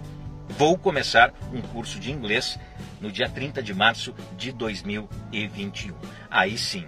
Outro ponto importante é, por exemplo, você anotar. Anotar as suas metas. Tem um exemplo do César Cielo, grande campeão olímpico mundial de natação, recordista. E ele fala em uma das suas entrevistas que ele escrevia o tempo que ele precisava bater em um papel e deixava grudado no teto do seu quarto. E todo dia, antes de dormir, ele visualizava qual era aquela meta que ele tinha que bater. Quando ele batia a meta, ele tirava este papel, rasgava, jogava fora e escrevia a sua nova marca. Isso é muito importante. E como dizia Augusto Cury, muitos vivem apenas porque estão vivos. Vivem sem objetivos, sem metas, sem ideais e sem sonhos. Não sabem lidar com as suas fragilidades e nem com as suas lágrimas. Só conseguem lidar com os aplausos, mas se desesperam com as vaias. Precisamos ter resiliência. Isso é importante para nós alcançarmos a nossa meta. Obrigado pela atenção de todos vocês, um ótimo final de semana e um grande abraço. Até mais! Para você também, professor Gustavo, um grande abraço para você também.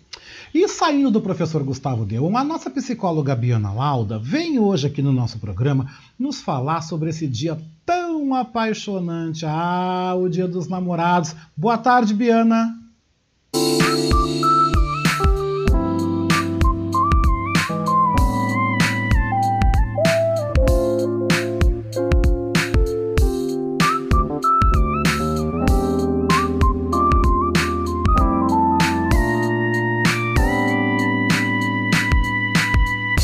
Muito boa tarde a todas e todos os ouvintes do programa Revista Manauá. Boa tarde, meu querido Oscar.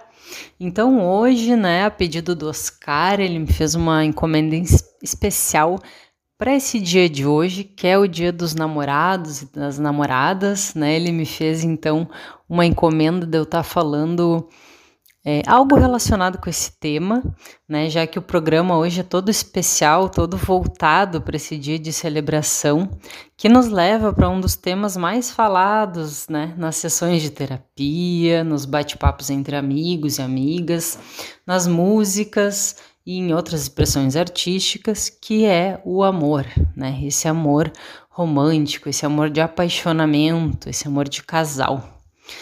Que é essa energia que nos traz uma pulsação de vida, um ânimo, esse fogo que se renova, essa conexão, essa energia de conexão, de relação, que nos faz sentir que a gente está vivo, e que ao mesmo tempo que dá esse gostinho de vida, muitas vezes nos tira o chão, então também nos atormenta, nos faz ficar assim... com as emoções bem à flor da pele, intensificadas, Então, ao mesmo tempo que o amor nos traz essa possibilidade de conectar com outro ser, de uma maneira muito bonita, ele também tem esse poder, esse dom, digamos assim, de nos colocar frágeis, vulneráveis, Quando a gente ama, a gente se vulnerabiliza, A gente se arrisca, a gente se aventura, nessa aventura mesmo que é o se relacionar com o outro. Então, o apaixonamento geralmente ele vem cheio dessa chama, desse fogo inicial, de talvez muitas expectativas ou até mesmo muitas projeções. Então, a gente no início não sabe muito bem se aquela pessoa é o que ela está mostrando ou aquele cenário todo está sendo produzido também pelo que a gente espera que ela seja. Então, tem tudo isso nesse cenário inicial de encantamento. E aí, com os vínculos mais duradouros, de casal, de relacionamento, a gente vai experimentando também os desafios da convivência. Nessa relação mais íntima, mais próxima, a gente revela aos poucos o que a gente é por completo, com todas as nossas qualidades e limitações. E também a gente vai enxergando o outro como ele é. Nesse momento, muitos casais se separam, ou se sentem traídos, iludidos, como se a pessoa tivesse se transformado completamente, ou se tivesse escondido quem ela era de verdade. Mas, na verdade, é tu que tá vendo a pessoa mais sinceramente, mais profundamente, sem essas máscaras iniciais, sem as ilusões, as projeções que a gente faz sobre o outro. E também a gente vai se mostrando, permitindo que o outro conheça quem a gente realmente é, de uma maneira mais profunda. Então é aqui que vem os desafios, de como que a gente mantém essa relação em amor, com amorosidade, diante das diferenças, das frustrações, das fragilidades. É um desafio muito complexo, mas também nos faz descobrir muito sobre nós mesmos, sobre a arte de amar. O quanto eu devo ceder, O quanto eu estou aberto a receber o outro na minha vida e fazer parte da vida dele. E nesse processo... numa relação que se pode nutrir o amor, a gente vai também se curando, porque grande parte das nossas feridas tem a ver com a aceitação de quem nós somos realmente. Quando a gente tem um parceiro, uma parceira disposta a esse caminho de crescimento mútuo, de autodesenvolvimento, a gente pode aprender muito sobre quem nós somos e sentir que a gente pode ser amado exatamente como somos. Isso é muito curador. A gente poder ser o que a gente é, com todas as nossas feridas, nossas limitações, nossos defeitos, aquelas coisas que a gente não gosta em nós, e mesmo assim se sentir amado. Porque amar é aceitar e receber esse outro como ele é. E grande parte dos conflitos dos casais tem a ver com querer mudar o outro, né? Com querer encaixar o outro na minha expectativa. E isso machuca muito o casal, isso fragiliza muito, porque amar justamente é ver o outro como ele é, inteiro, cheio de limitações, defeitos, e ainda assim amar. Ainda assim escolher estar ao lado dele ou dela, né? Assim como ele ou ela escolhe estar ao nosso lado, mesmo com todas as nossas limitações. E claro, poder admirar e aprender também com os aspectos luminosos desse outro, né? Poder nutrir essa admiração é algo muito importante para as relações. A bell hooks, que é uma das grandes escritoras da atualidade, ela vai escrever muito sobre amor. Inclusive, eu estou terminando de ler o livro dela, Tudo Sobre o Amor, recomendo muito e tem tudo a ver com o nosso tema de hoje, né? Com o nosso dia de hoje. Então ela vai defender o amor não só como um sentimento importante, mas como uma ética de vida, né? Justamente por esse potencial de cura, através dessa conexão, desse relacionar-se que o amor nos proporciona. Então ela vai falar que o amor que não tem a ver apenas com afeição, quer dizer, com gostar de alguém, mas também com carinho, com reconhecimento, respeito, compromisso, confiança, honestidade e comunicação aberta. Aí, quando a gente vai lendo isso, né, vai escutando isso, tudo isso, né, é o amor, tudo isso a gente precisa para estar amando mesmo. A gente se pergunta, será que eu sei amar? Será que eu não estou também aprendendo a amar? Porque o amor não tem a ver com violência, né? Com agressões, e muitas vezes nas relações a gente acaba indo para um lado mais agressivo nosso, a gente acaba sendo violento com o outro ou permitindo que o outro seja violento com a gente, né? Isso é um tema muito recorrente, infelizmente, nas relações, né? E o amor não tem a ver com isso. Onde tem violência não tem amor.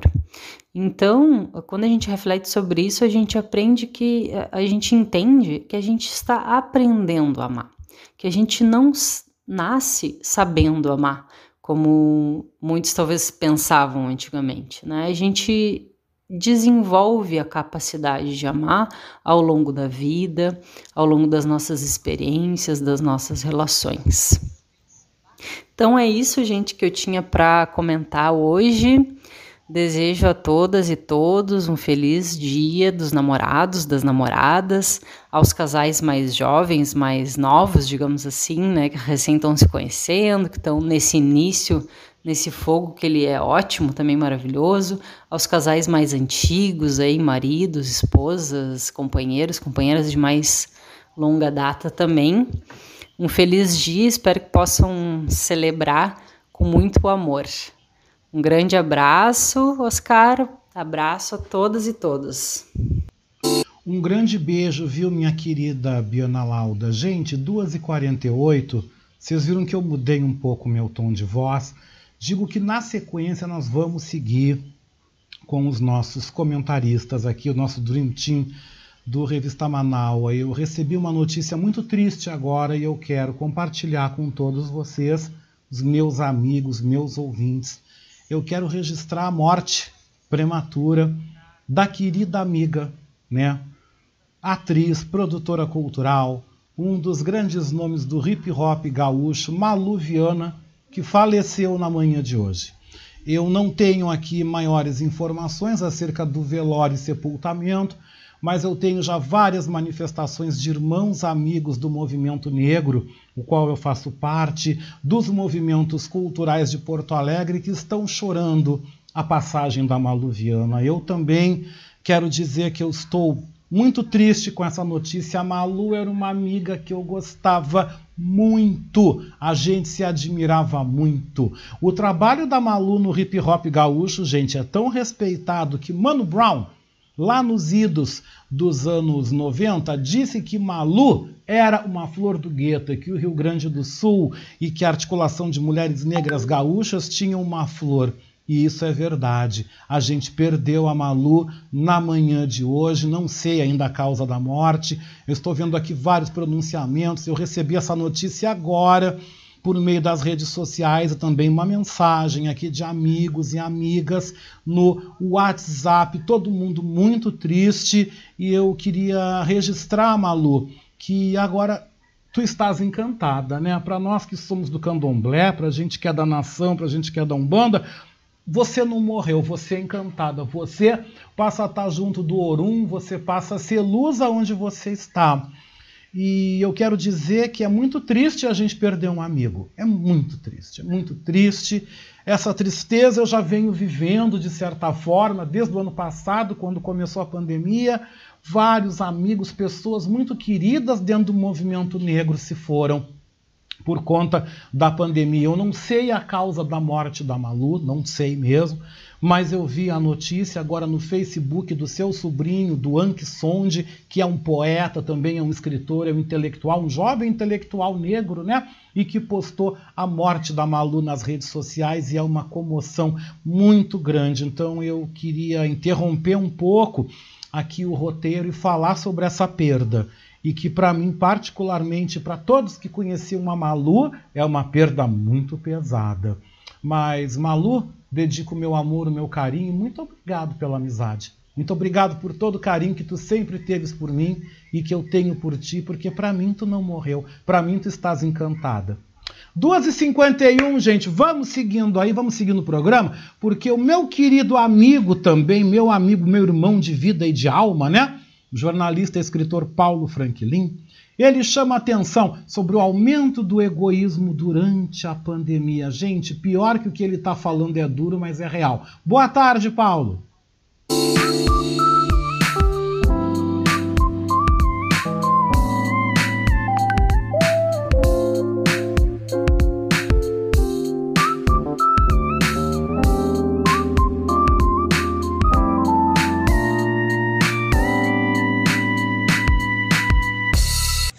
Boa tarde, ouvintes da Rádio Manauá e do programa Revista Manauá do meu amigo Oscar Henrique Cardoso.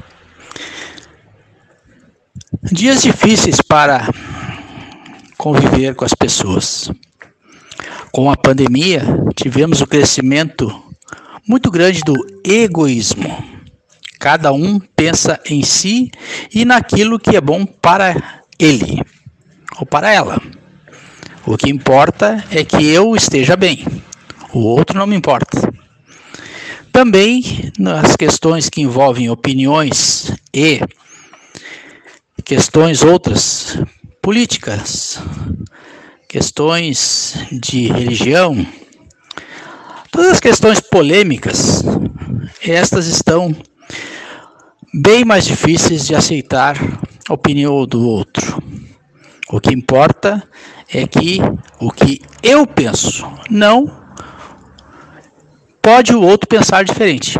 E se pensar diferente, eu tento convencê-lo de que deve pensar como eu penso.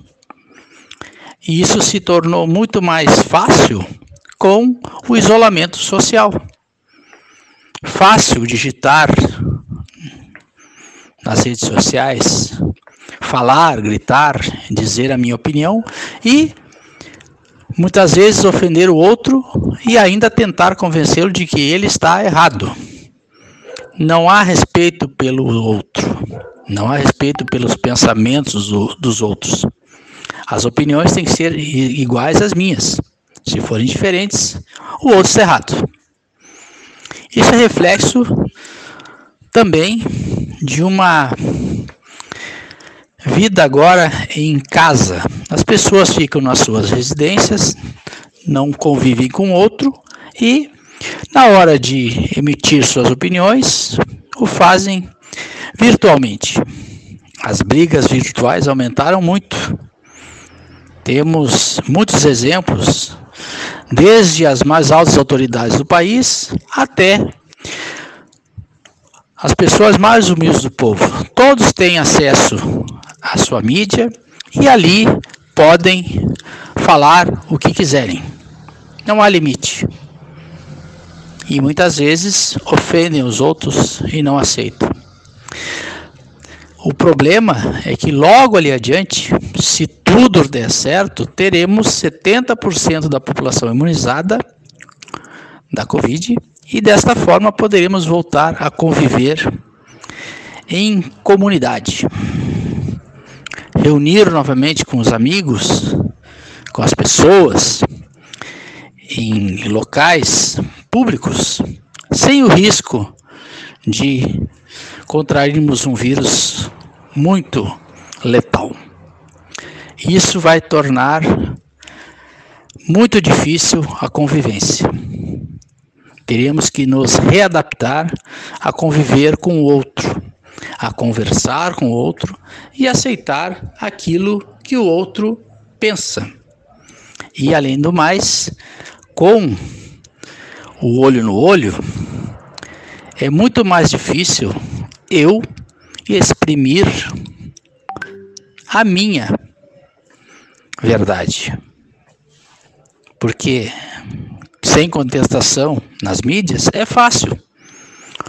Os outros são obrigados a ver e ouvir aquilo que eu publico. Porém, numa conversa ao vivo, o outro tem o direito e a possibilidade de argumentação, contra-argumentação. Vamos aguardar que, no futuro não muito distante, tenhamos novamente vida em coletividade e que as pessoas aprendam a ser menos egoístas, aceitar o que o outro pensa. Boa tarde, sou Paulo Franklin, falando para a Rádio Manauá, no programa Revista Manauá, do meu amigo Oscar Henrique Cardoso. Boa tarde e um excelente fim de semana a todos. Muito obrigado, meu querido. Um abraço a você também, a Lisiane, né? Que comemorem esse amor com essa família que eu amo. Amo muito vocês, viu? Muito obrigado. 2h56, gente, 2h56. E o professor Maurício Gomes volta aqui com o seu comentário falando sobre os alunos de inclusão. Boa tarde, professor Maurício.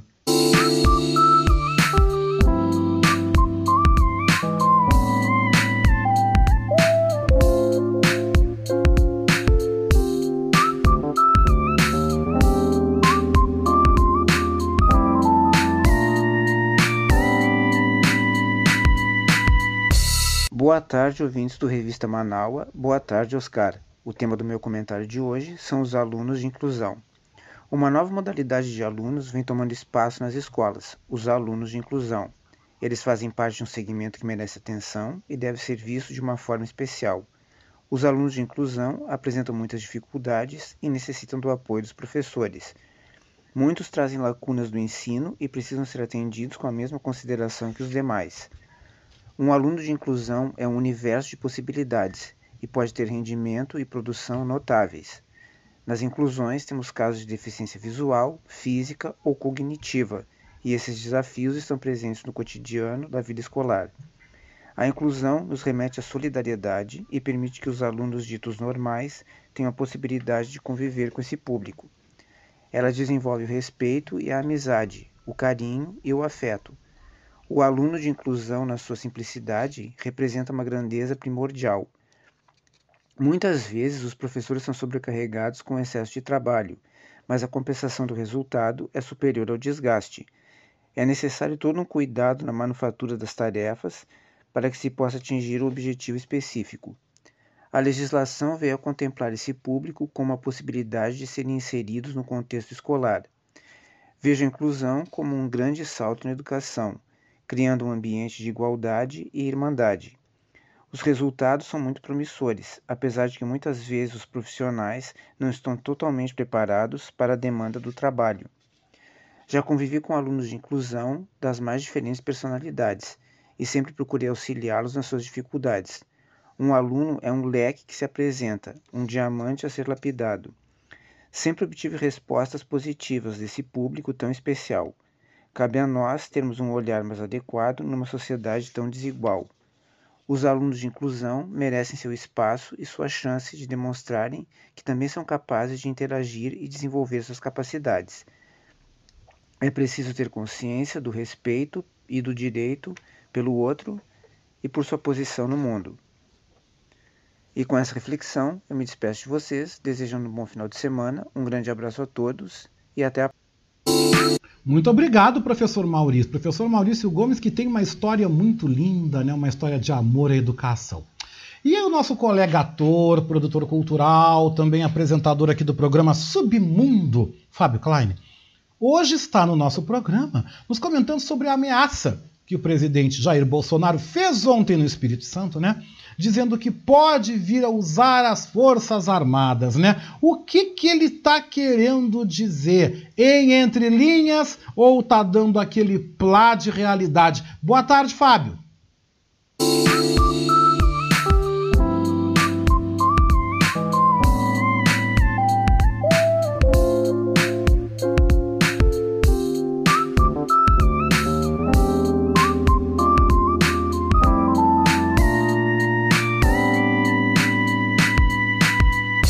Olá, boa tarde, Oscar. Boa tarde, ouvintes da Rádio Manauá, do programa Revista Manauá.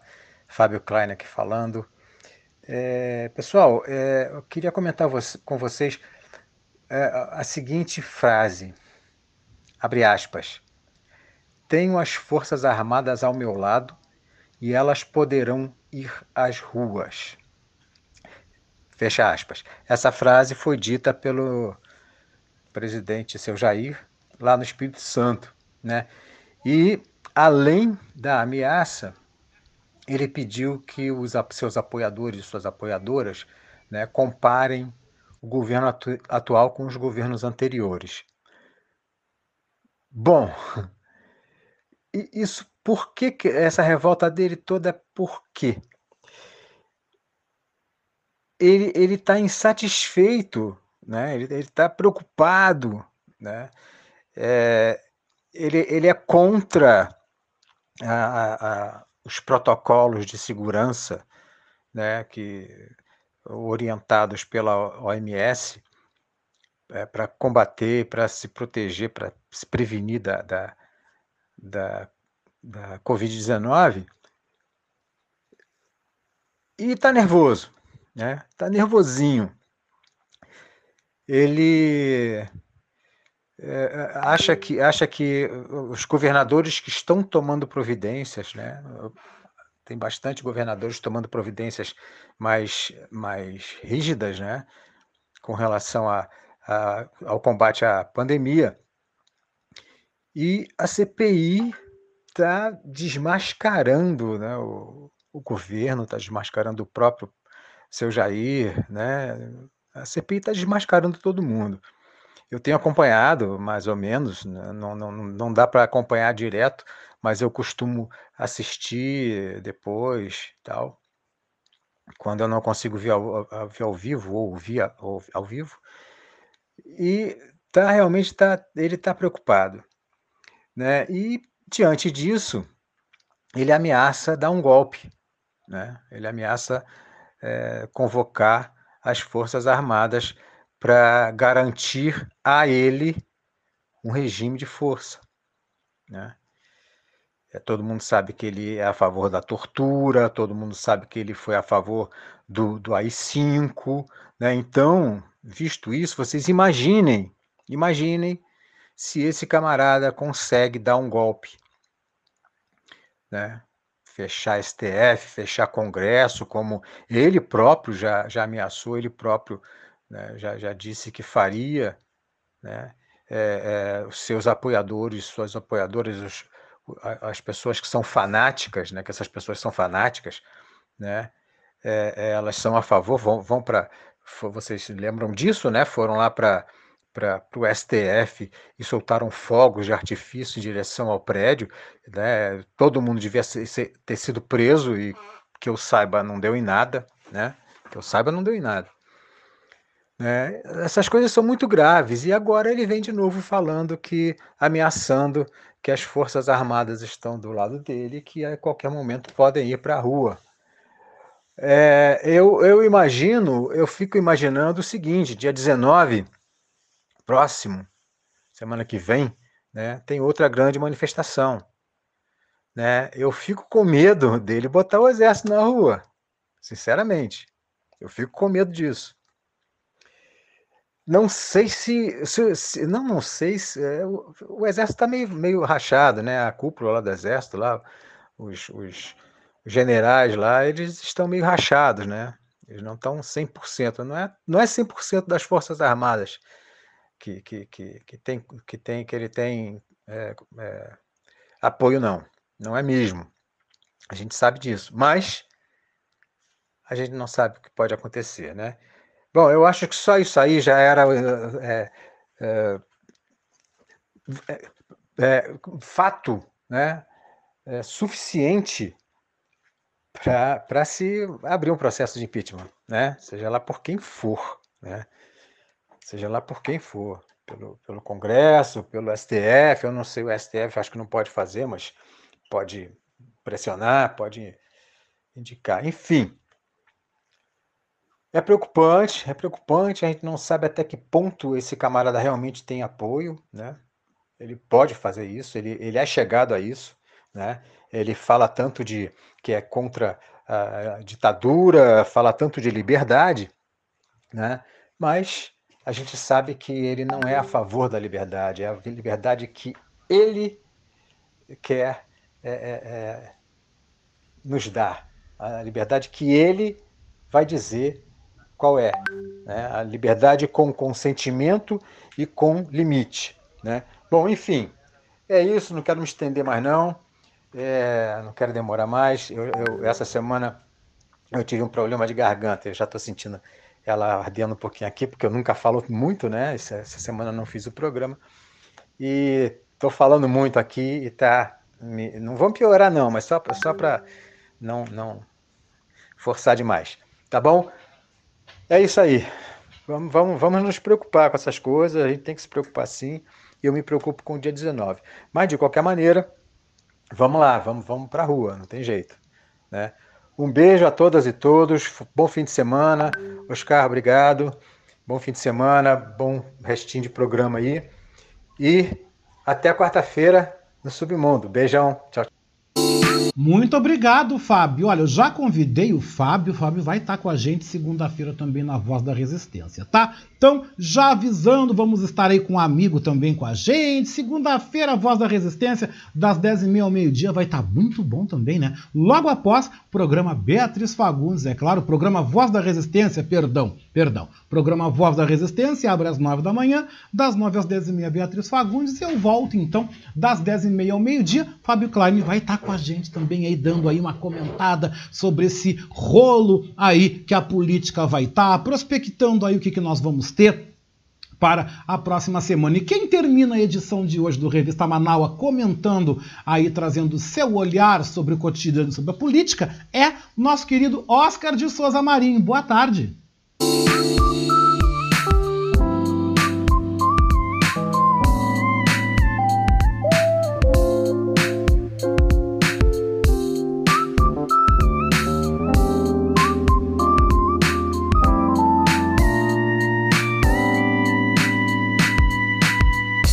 Olá, boa tarde. Boa tarde, Oscar Henrique Cardoso, meu mestre da comunicação. Boa tarde, meus queridos companheiros ouvintes do Revista Manauá. Muito feliz com a volta da nossa rainha do rádio, com a nossa chefa, como eu costumo dizer.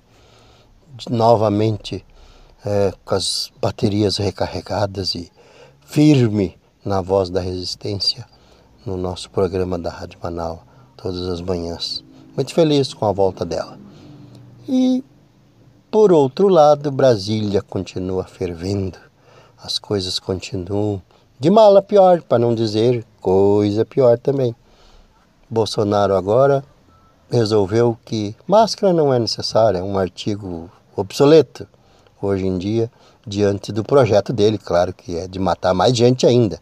Ele ainda, aliás, até, Oscar, vamos rever aquela previsão de 500 mil mortos vamos pular para 700, eu acho, porque infelizmente o projeto do homem é o número maior possível de troféus que ele quer exibir, porque para ele, que não dá valor à vida, quanto mais mortes, mais ele vai se achar o cara. E a gente sabe que isso foi uma estupidez que ele cometeu, mas de caso pensado, porque a CPI não pequeno lampejo de lucidez, resolveu seguir o dinheiro. E em seguindo o dinheiro, vai chegar muito próximo dele, da família, dos filhos, e já quebrou os sigilos dos seus vassalos, lá dos seus subalternos, e para desviar a atenção da mídia, que iria, logicamente, fazer um anúncio bem elaborado, com detalhes, mas eles foram atropelados com essa com esse novo surto de estupidez do homem, e isso já ficou em segundo plano, e já faz alguns dias que isso foi feito, e dificilmente vai retornar às manchetes dos jornais, das televisões, da grande mídia.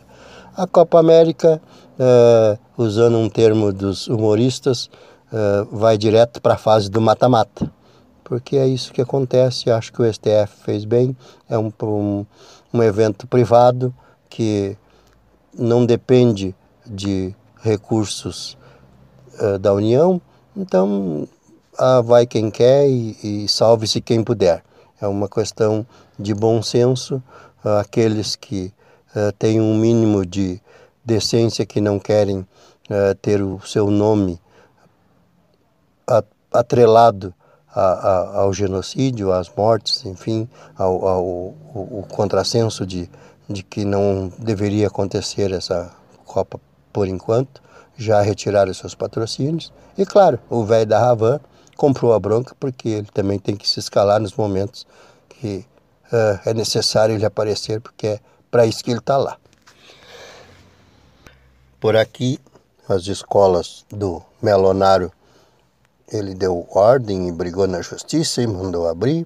E na escola João Sátida, onde estudam os meus filhos, essa semana uma professora perdeu a vida e já está tudo fechado novamente. Sabe-se lá quando que vai se conseguir abrir. Eles estão brincando de administrar, brincando de cuidar da saúde do povo, e nós vamos a cada dia lutando em busca da sobrevivência. Muito obrigado. Até a próxima oportunidade e aquele tradicional beijasco com gosto de churrasco.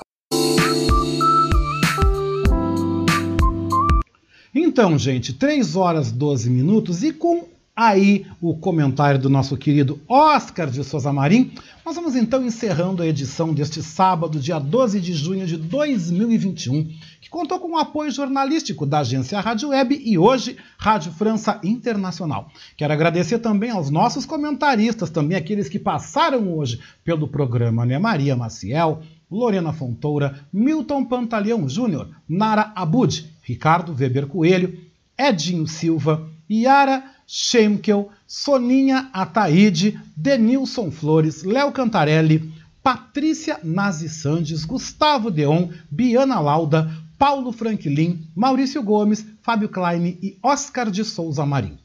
A Revista Manauá teve na produção e na apresentação esse que vos fala, Oscar Henrique Cardoso, apoio técnico de Jefferson Sampaio, apoio institucional de Daniela Castro e nas redes sociais Sheila Fagundes. E na direção geral da Rádio Web Manaus, Beatriz Fagundes. A seguir, você fica com a playlist da Rádio Web Manaus, by Jefferson Sampaio. E não esqueça que amanhã, às 19h, nós temos programação ao vivo aqui na Rádio Web Manaus. Nós temos o domingo.com com Adroaldo Bauer Correia e convidados.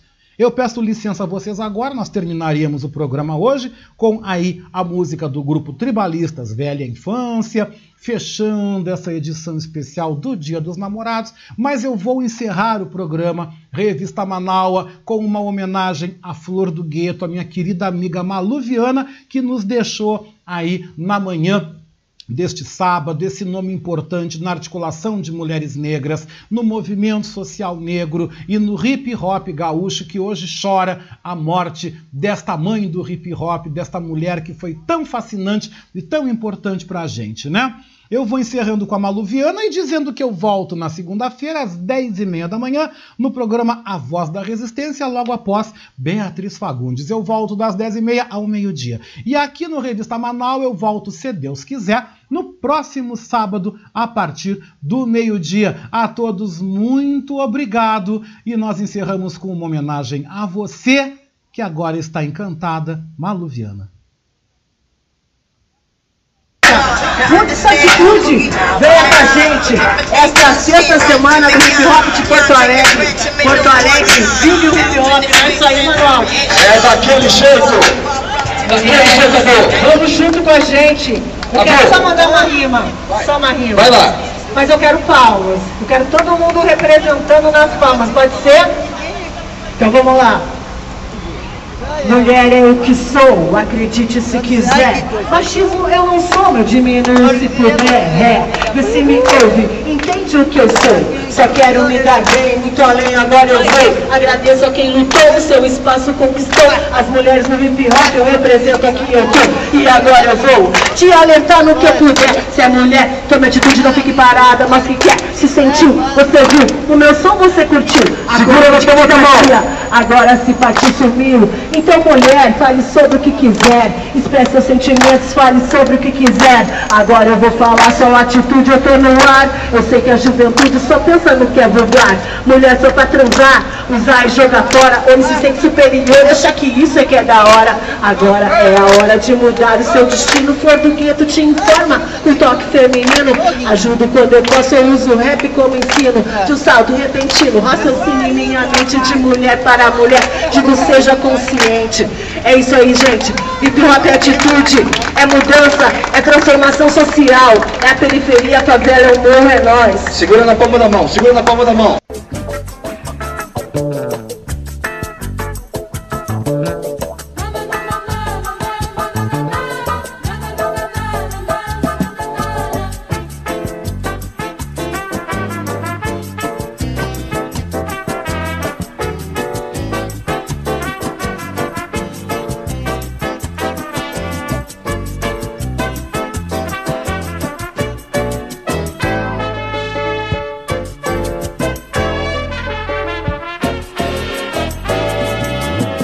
Rádio Web Manauá apresentou Revista Manauá, com Oscar Henrique Cardoso.